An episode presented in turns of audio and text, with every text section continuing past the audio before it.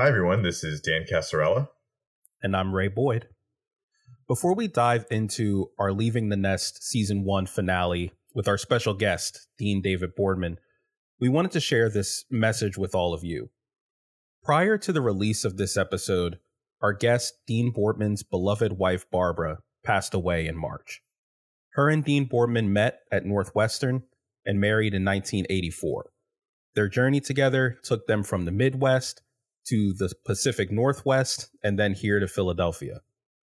Barbara graduated from the Medill School of Journalism at Northwestern in 1979 and went on to become a reporter, an editor, an educator, and a true lover of the written word. She was a tireless supporter of Klein College, and her impact on the school was felt by many. After her passing, Klein College and Temple University established the Barbara Winslow Boardman Scholarship to help honor Barbara and provide financial assistance to students who aspire to use journalism to make the world a better place, much like Barbara did. If you'd like to contribute to the scholarship, your support will enable the college to honor David Boardman's beloved wife and help students follow in Barbara's footsteps to achieve their dreams. For more information on how to contribute to this scholarship, visit giving.temple.edu slash Barbara Boardman. We'll also drop a link in the show notes for you so you can just easily access it there. We express our deepest condolences to the Boardman family, and we are dedicating this season of Leaving the Nest to Barbara Boardman's memory. And now, our latest episode. Ray, we did it. School is out. It is the season finale of Leaving the Nest. We made it to the finish line. We ran we all the, the way line. through all the way through the tape. I couldn't be couldn't be more proud. Uh, much like college, I'm sure you aced your classes, and I probably did not. I mean, it's something like that. C's get degrees, Dan. That's what they taught us. I'd like to say I, I did get an honors GPA, but it's more fun to play the slacker. you just see, you just like playing a character. You know, at the end yeah. of the day, we were both bringing home A's. That that's a given. That's a given because we had uh, great leadership, great professors, and great mentors, much like the alumni we interviewed all throughout this season. Nice little turnaround. I did that well. Before we conclude our finale, did you have a takeaway from one of our interviewees this season that kind of gave you a little bit of guidance in your career? That's a great question. You know, I think there were so many nuggets all throughout the season that that really stuck out to me. Um, obviously, we spoke to some amazing guests uh, this season. One of the episodes that really stuck with me was actually the last episode, episode seven, uh, where you interviewed John DeCarlo. Some of the points that he made about the impact of student media and the opportunities that that affords to students to be able to really get their feet wet before they even step into uh, the professional world really resonated with me. That's that's something that I've talked about a lot throughout this season. How WHIP, the Temple News, the Templar, all the different things I got to do while in school was such an amazing learning experience. And I think my big takeaway is that you really never stop learning. And so if you can carry that attitude that you have when you're in college, in student media, in your classes, the ability to just be a sponge and take things in and learn throughout your entire career, that's something you can reach whatever heights you set for yourself if you keep that attitude. And so that's something I think I'm going to take away from this season for sure. Absolutely. I think the guest that resonated with me the most, other than when I was interviewed, because I thought that was a fascinating and insightful interview, we were was was from Danielle Kahn, and, and one of the things that really stuck with me was she was talking about the importance of mentorship and the importance of leaning on your connections and finding your connections and using these people as advisors everybody we interview on this show and everybody you see who is successful, they got to where they they got to where they are because of the people around them, because of the people they chose to help support them and the advice they got. And no one does it alone. No single person is a success. From pop stars to presidents, everybody has a group behind them pushing them. And I think in today's digital landscape and in a media landscape where everyone is so focused on their own brand, it's easy to forget to ask for help. to ask for advice and to get support. And I think that's always a, a great thing to remind yourself. And I cannot think of a better way to end this season than by getting a little bit of a, a State of the Union, if you will, from Klein College's own Dean David Boardman. Now, we sat down with Dean Boardman in, I think, February. I think it was right before the Super Bowl. Am I right? Yeah. Yeah. What a uh, time. What a time.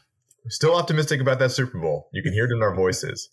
Um, but Dean Boardman touches upon his past, his career at the Seattle Times, Go Sonics, and one of the things that resonated with me as we talk and reflect about this season is how do you go from one career to another? And he went from journalism, publishing to higher ed. And even though that's still in a media background, still very different. And he provided a lot of insight from his own background on how you make that transition.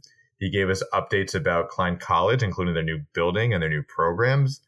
And he also has a really interesting tidbit about what he did after college, which I never knew. And I wish I knew be- starting the interview because I would have done a whole episode on that. Yeah, I think there's some fantastic tidbits in this interview. I won't give too much away as obviously people are getting ready to dive into it. But it was really fascinating to get to talk to the leader of Klein College at this time, especially all throughout this season. We've talked about the impact that Klein has had on so many of our careers.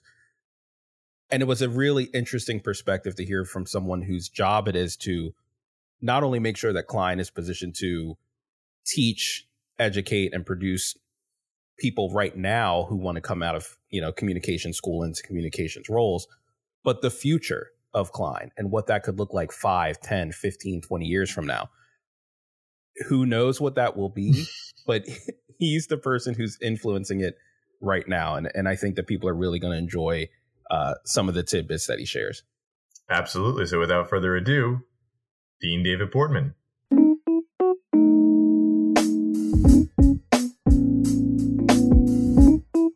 Dean Boardman, thank you so much for joining us today. Oh, it's my pleasure. Thank you, Dan and Ray.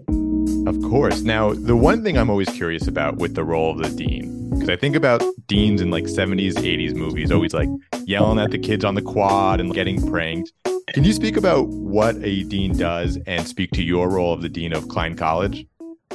Yeah, I mean the dean is is basically like the chief executive officer of a school or college within the larger university. So I'm responsible to make sure that that uh, we make our budget to provide the sort of leadership that gives the school a good strategic vision and then make sure that we adhere to that vision. I take it further, I have to say, than I think most deans do. I mean, I came from outside higher education, and as far as I'm concerned, uh, the role of the dean also has to be, in a way, to to be the the big brother or the papa figure for for the whole school for the employees from faculty, staff, and students. And the best part of the job for me is connecting with students. So one, one of the things I did when I got here is I, I started a Dean's Student Advisory Council so that I could hear very directly from the students. And we populate that with students from all majors, all grades, undergraduate and, and graduate. I do spend a lot of time just connecting with the students, in particular, given my background really try to help them with uh, career counseling, mentoring, and making sure that they're prepared to, to leave here into great careers. Something I hadn't mentioned that really is a big part of my job as well is fundraising. I spend probably 40 to 50% of my time raising money for the various initiatives and programs that, that we want to undertake here. Now, you were speaking about your background earlier, and I remember when you were announced as a dean, and I was a student, I was so fascinated because you were the editor in chief at the Seattle Times. You had a 30 year career in journalism, and then you come into higher education. How did you come to that decision to not only transfer industries, but also move from the Pacific Northwest to the Northeast? Yeah, it's uh, it's an interesting tale. So, yeah, I had had this really wonderful, satisfying career in Seattle. I started as a reporter and I worked up through the ranks of the Seattle Times.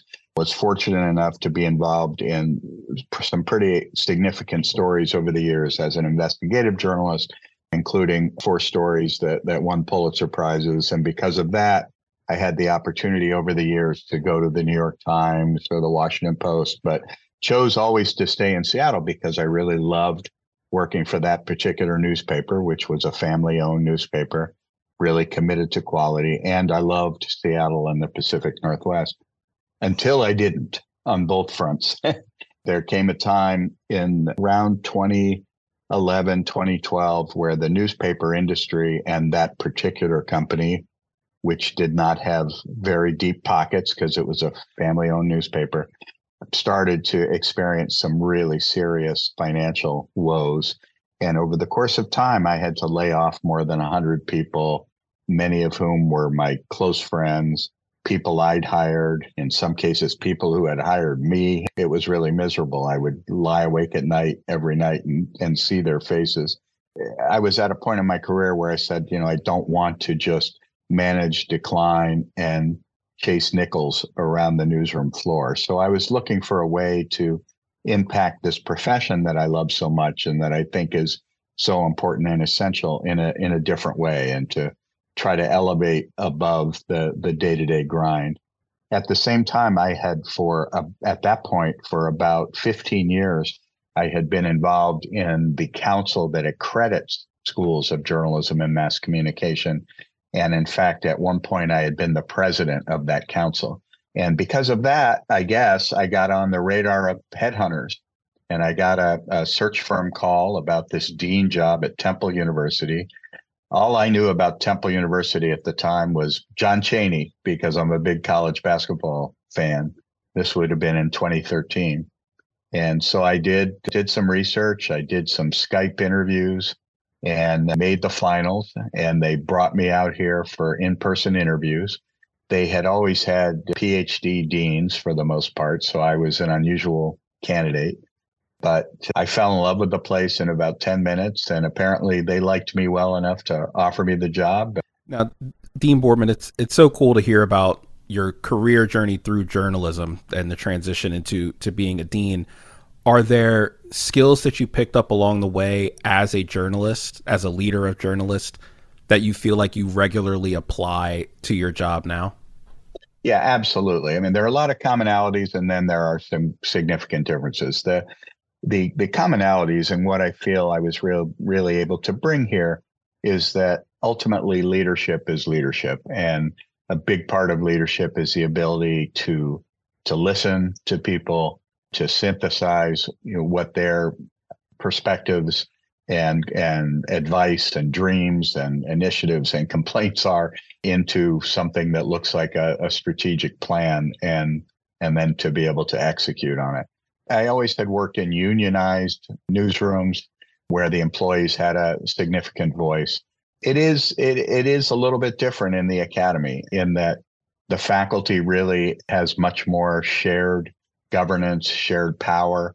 Things take a lot longer to make them happen, but that's not all bad. That part of the power of a university is the consistency, the constancy over time, the protection of certain sorts of values.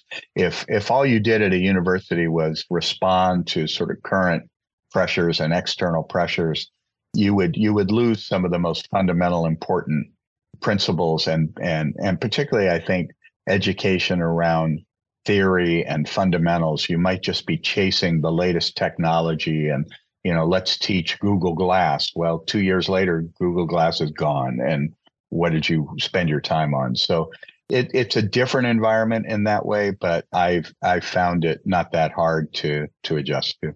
And so you touched on some of the commonalities there. I think another sort of through line is that you've definitely been around some high caliber journalists, high caliber journalism programs. You yourself being a product of a very highly regarded program at, at Northwestern. In the grand scheme of journalism, communications programs across the country, what makes Klein special in your view? And what would you want alums to know about the program that that they represent? Yeah, there are several things that really make this place special. And some of it has existed for a long time and i think some of it we frankly have have really honed in on and and improved dramatically over the nine years I've been here. Probably the, the greatest hallmark of the program and one of the things that really sets it apart.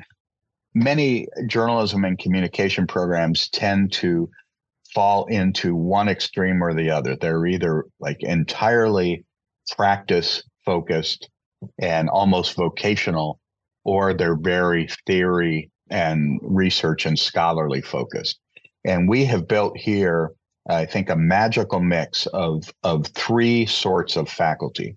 We do have great scholar researchers here, some world class scholars, some of the greatest in the world are, are right here.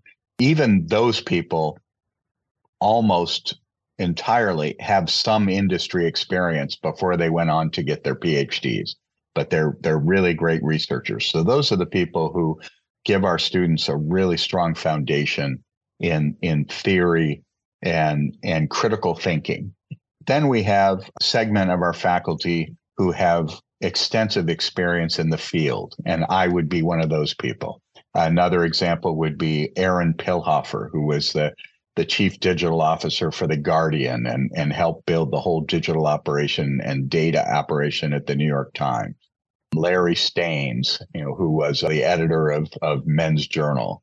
Paul Gluck, you know, ha- has a long and distinguished career in television. Lots of people like that.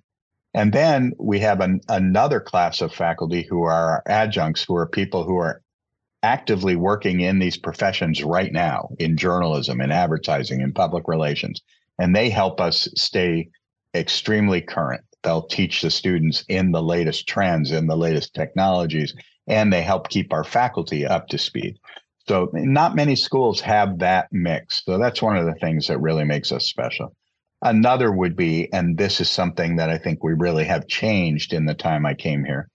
When I arrived, I would say that the school had really good bones, but it didn't have a distinctive identity. Frankly, there, a lot of what we did and and how we taught and what our curriculum involved and even how we presented ourselves, it could have been in Nebraska or it could have been in Oregon. There wasn't something uniquely sort of Philadelphia and urban about it. And we went through a, a, process over the course of about a year with the faculty and staff where we asked, okay, what would make a, a student or a prospective faculty member not only in Philly or Collingswood, but in Chicago or LA or Beijing to want to come here? And what makes us special? And we really have built a program around the role of communication in urban life and what all these disciplines that we teach here, most obviously journalism, but also public relations, advertising, what we call communication and social influence, how all of these disciplines can be brought to bear on the, the most vexing challenges of urban life in the 21st century. And then the final piece that kind of springs from that is we put a very big emphasis on experiential learning for our students. The products they produce are not just for the classroom. They're not just for the professor to look at on her computer screen and then and then trash, but they are products that actually are with and for the benefit of the community. So we have a great program we call Philadelphia Neighborhoods where students are out working in the neighborhood producing content in neighborhoods that are largely news deserts otherwise. We started websites in Kensington and Germantown, neighborhoods that only get covered by the mainstream media when something horrible happens there. Well, our students learn to to produce content for those neighborhoods that help those people live better lives. And now we have handed off those websites to those communities and they're they're operating them what I'll mention as the final piece that sets us apart from a lot of programs, our students get jobs. Over the last five years, we are, and it varies sort of year to year depending on what's happening with the economy, but we are between 80 and 90% placement rate of our students coming right out of college and getting great jobs in the field. That's excellent. When you're talking about building these curriculums, the media landscape having gone digital changes so quickly. And during the pandemic, you know, TikTok becomes a new trend. And now you can learn how to write, edit, produce everything with that app. How do you and the faculty adopt a curriculum based on a media landscape that is constantly evolving in real time? That's a great question, and and different schools do it differently. And I think the way we approach it is is smarter than most, in that we don't get hung up on teaching a particular technology because we know there's a good chance that technology won't even be around in two years, and something else will will replace it. We want students to understand the underpinnings of technology and to be really comfortable moving from one mode to another to another. Uh, we're not trying to teach you just one mode of delivery. We're trying to teach you, first of all, like the real foundations of, of theory and, and how to think critically. Then we want you to, to use enough technology, and we have a lot of current technology around here, but to use it so that you're comfortable and and so that you're confident that when the next thing comes along, you can adapt to that. That's great. When you're thinking about you know the future of Klein and and future students, prospective students who might be deciding on where the where they want to go for their education, how do you make choices and decisions for a student that's maybe 10 years from now coming to Klein or 15 years from now? It sort of relates to that changing nature of the industry, but also, you know, thinking about maybe economic decisions that families might be making or, you know, just so many variables I imagine that come into play when you're planning the future of of an institution like Klein. Yeah, I mean, obviously, we don't know what the future looks like, and part of what we say to prospective students and and their families is these these industries are obviously changing very quickly, uh, and they are needing to be reinvented. And this is a place where you can help reinvent them not only what the activity that we have at the at the school, but many of us are involved in that very endeavor of of working on the future of these industries. As you know, I'm the founding chair of the Lenfest Institute for Journalism, that happens to own the newspaper that Ray works for.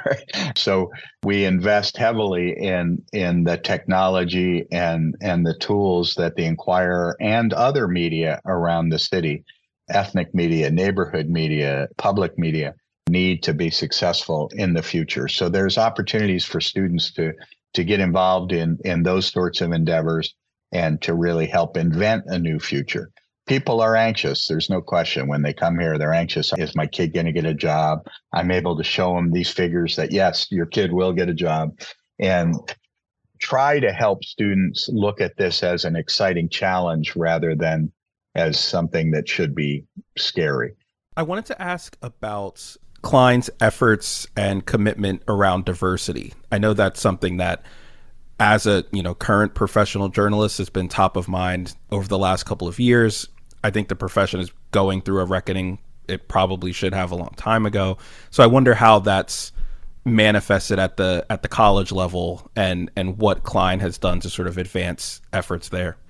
Yeah, I, I'm really, really proud of what we have done in the space of diversity, equity, and inclusion. We come by the numbers for diversity, particularly of our student body, sort of naturally by where we are. You can't go on autopilot for it, but it, it's obviously easier for us to attract a diverse student body, say, than it might be in state college. So we have to work to maintain that. But more than that, we, we have to focus on what is the experience of those students once they're here. Do they really feel included? Do they really feel cared for and, and nurtured? And are their voices heard in the same way that, that white students' voices have historically been heard. So it begins with that. Then it, then we look at our faculty, and that you really do need to work at. If you don't come by having a diverse faculty naturally. You really have to aggressively go out and cultivate people and and recruit very aggressively and and thoughtfully. We have built a very diverse faculty here across the entire school. And then probably most importantly is is our curriculum and what is it that we're teaching and how is it that we're teaching it. And we make sure that that DEI is part of of every classroom, every class. That was recognized in 2018 when we won the nation's top award from our academic association for diversity, equity, and inclusion. And the judges noted that DEI just courses through everything we do here, that it's not just about quotas or the numbers. You spoke a little bit about the Philadelphia media landscape in particular.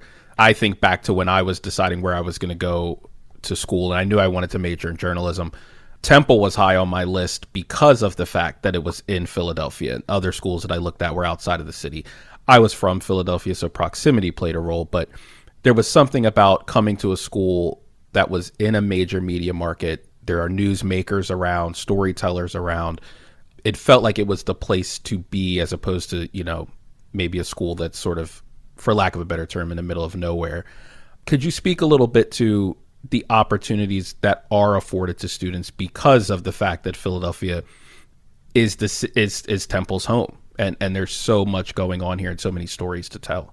Yeah, absolutely. Our biggest competitors are Penn State, Syracuse. Well, Penn State and Syracuse are our two biggest, um, and those are two very fine programs.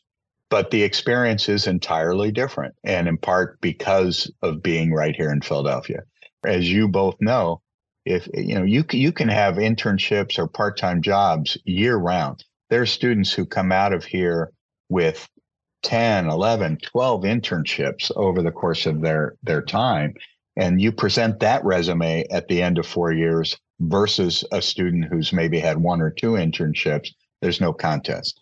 Beyond that, the opportunities even in the classroom to use Philadelphia as this laboratory of whether it's for advertising, public relations, uh, nonprofit work, and certainly journalism. It's it's right here in our backyard, and there are so many amazing stories to tell.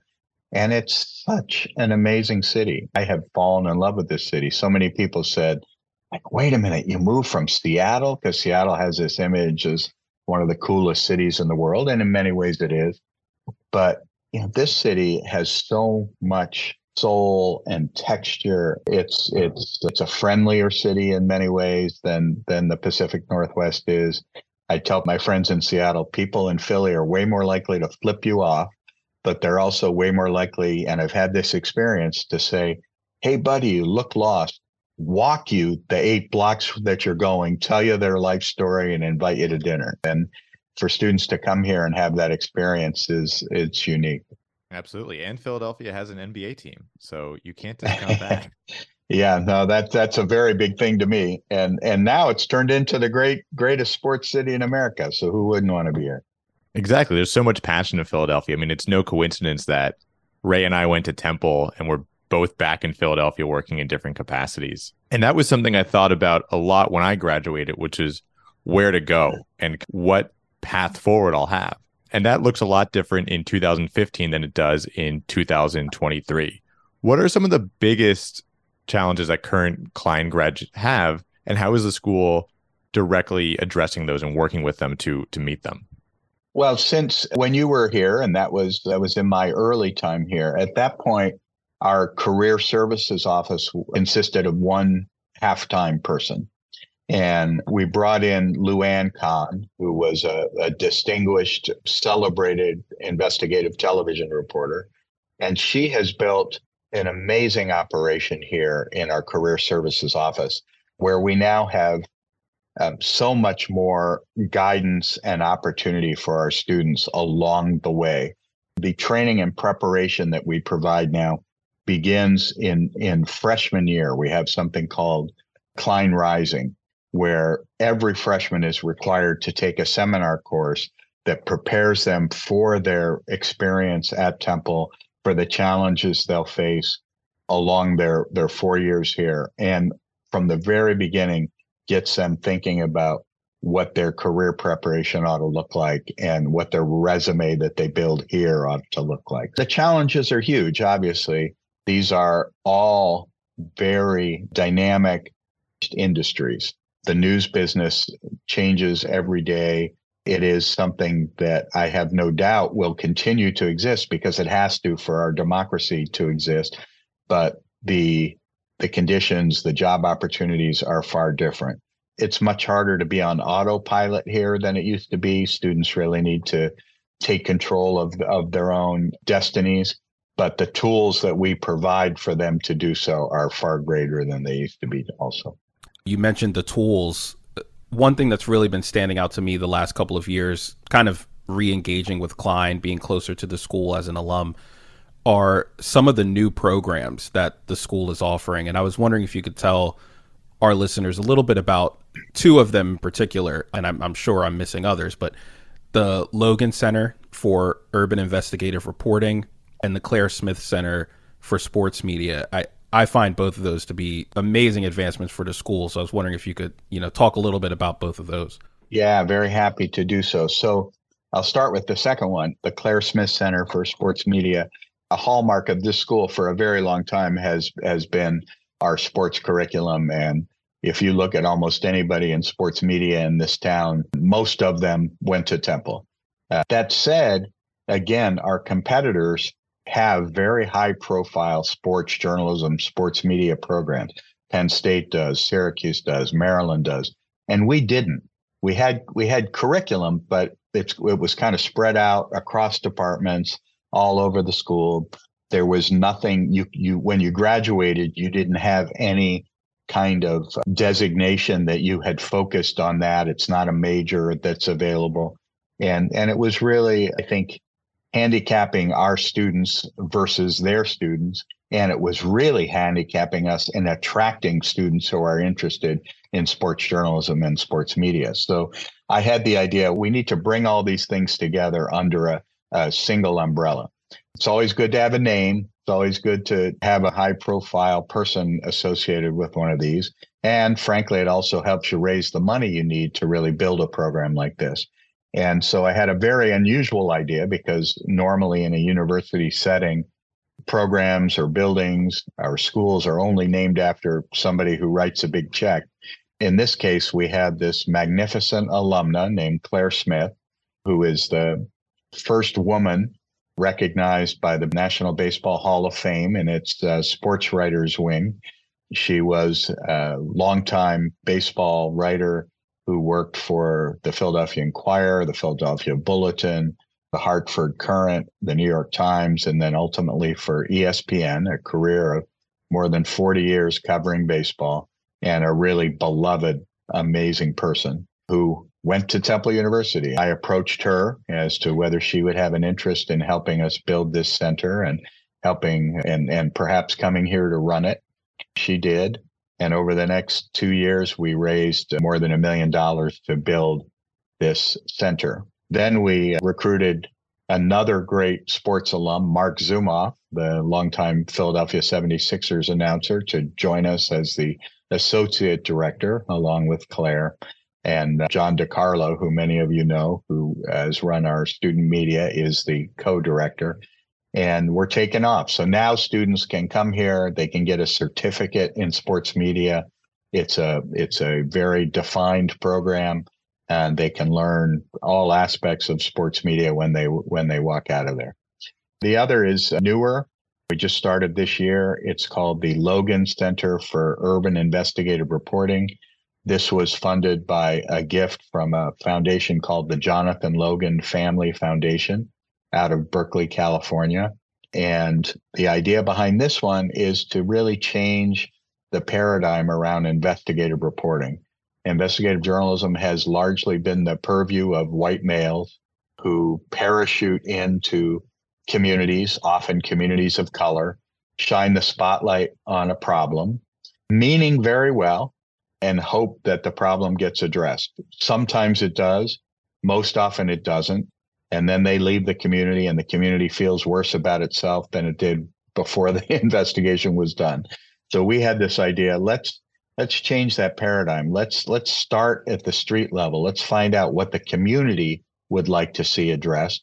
There are certainly plenty of problems in in urban environments that need to be investigated but let's let's engage the community elevate their voices and do it in a way that's very solutions focused. Doesn't just stop with the problem but looks at potential solutions to problems. We went out and and recruited a magnificent woman to run this. A longtime philadelphia reporter Yvonne Latty she came back here and has launched the program and they just produced their their first really magnificent piece of journalism that they did in partnership with WHYY, which was a five part podcast on stop and frisk called Stop and Frisk uh, re- Revisit or Resist. And it, it did exactly this sort of approach that we've talked about. Nice.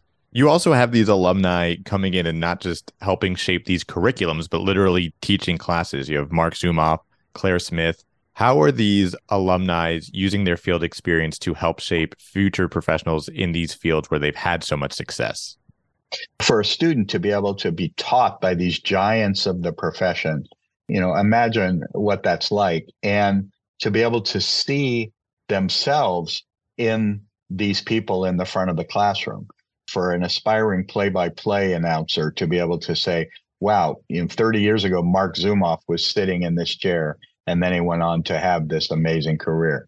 For a, a woman or a person of color or or you know, a, a black female to be able to look at Claire Smith and say, "Look at this pioneer and what she had to overcome to get where she is," and you know, it should be easier for me, and you know, I'm inspired by her. Nice. Another thing everybody wants to talk about, everyone wants to know about. What is the current status of the Klein College building that's being constructed on campus? And can we expect the Ray Boyd wing? When is that going to be there? yeah, we can expect the Ray Boyd wing as soon as he uh, sends a check over. For I was sure. going to say, I'll, I'll, write a check and make that happen. All his podcast money and and you know uh, the name Casarella Hall is still available for pro- probably for about 10 million I think uh, sure. I'll check my bank account. So yeah we are in line. It's still somewhat preliminary approval but we have architectural plans. We we are we have some state money that's committed and we've raised millions of dollars already from donors. We have plans to build a brand new, just uh, really beautiful landmark building out on Broad Street, uh, most likely on the west side of Broad Street, that will become a, a real showpiece for Temple University. And, and the plan is for it to be a joint building for the Klein College of Media and Communication and what's called the Center for the Performing and Cinematic Arts. It will be a new home for the Tomlinson Theater and and for the all of the programs in uh, CPCA, including some programs from the Boyer College of Music and Dance, the and theater, film, and media arts, and then all of our programs. We we desperately need it. You know, we have maintained Annenberg Hall as as best we can, but it, it's pretty much the same building as to, as it is when as it was when it opened in 1967. And again, from a competitive standpoint, it all of our competitors have have new and much more technologically up to date buildings than we do. So we we really really need it, and I'm optimistic that that will will be up and running five years from now. Nice. Well, that's exciting to hear, and I'm sure Dan and I can't wait to uh, cut the ribbon on our wings yeah. when those when those open up. Yeah, um, we'll make 10 mil easy in five years. You are also the 2022 uh, Administrative of the Year in the Scripps Howard Award. Congratulations! And as you said, that that award recognizes excellence in leading journalism and communications program. You are now going all over the country and the world advocating for that. What does that honor mean to you personally? And what does it say about Klein's status among the other media schools? Yeah, I have to say, I mean, it's a funny sounding award, Administrator of the Year, but but what it is is you know it it's all the deans and directors of journalism and communication schools around the country are eligible for this award and it's chosen by peers. And I have to say, it meant as much to me as winning a Pulitzer Prize because for somebody like me who came directly from industry and who doesn't have a terminal degree, I have only a master's degree. It felt like both acceptance for me personally into this fraternity of scholars but it also very much and more importantly reflected the respect that Klein now has among programs around the country. And so many people have told me that, wow, you guys are doing really exciting things there. And how can we replicate some of what you're doing? Absolutely. And and obviously an award like that means a storied career. This podcast, Ray and I created it because we want to help current students, current alumni kind of navigate the anxieties of finding a job and and finding yourself in your career. And I'm wondering as we wrap up, when you first graduated, what piece of advice or what skill helped guide you to give you confidence throughout those uncertain times in your own life? Yeah, when when I graduated, so I graduated from this you know high highly reputed program, the Medill School of Journalism at Northwestern, and you know I got a good education. Although I would say that we give an even better one here at Temple. But then I, I had a minor in African studies. I went off to Africa and and worked on a, a Peace Corps like program, and I came back and followed a woman to the Northwest, who, by the way, is is my wife today, many years later and I got a job on a little weekly newspaper in the San Juan Islands. It was a 5,000 circulation newspaper. I was the only news reporter. I mean, I covered everything. I covered city council, school board, police. I wrote the wedding announcements. I had to learn to spell stephanotis and baby's breath, you know, the kind of flowers that the bride carried. I mean, I did everything. But the the fundamental things that I learned there that was that I couldn't learn in a classroom and that has stuck with me every single day since is the impact that journalism has on people's lives. You write about somebody, and then in a town like that, you see them at the lunch counter the next day, and you better have gotten the facts right. You better have gotten the nuance right. You better have had in your mind what good will this story do and what harm could it do if I don't get it right and those are the lessons that that I learned early on that have carried me through you know the decades since and that you know I try to help impart on our students here. Awesome. Well, thank you so much for your time. I I just want to say I'm so grateful to you guys uh, as alums for doing this. I think it's a great program.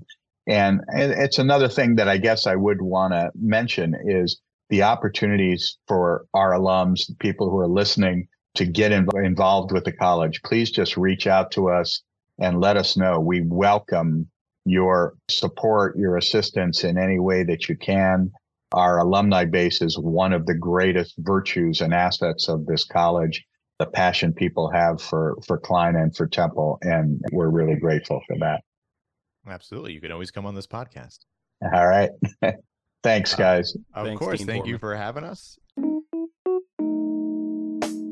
Thank you to our guest, Dean David Boardman, for joining us. Leaving the Nest is hosted and produced by Dan Casarella and Ray Boyd. Javon Edmonds is our engineer and producer. Aaron McGinn is our associate producer. Our intro music is Strolling by Janie Johnson. Special thanks to the Temple University Klein College Alumni Board. This show is made possible by a grant from the Temple University Alumni Association. Thank you for staying with us for all these episodes, and we look forward to talking to you next fall. And thank you to my friend, Ray Boyd.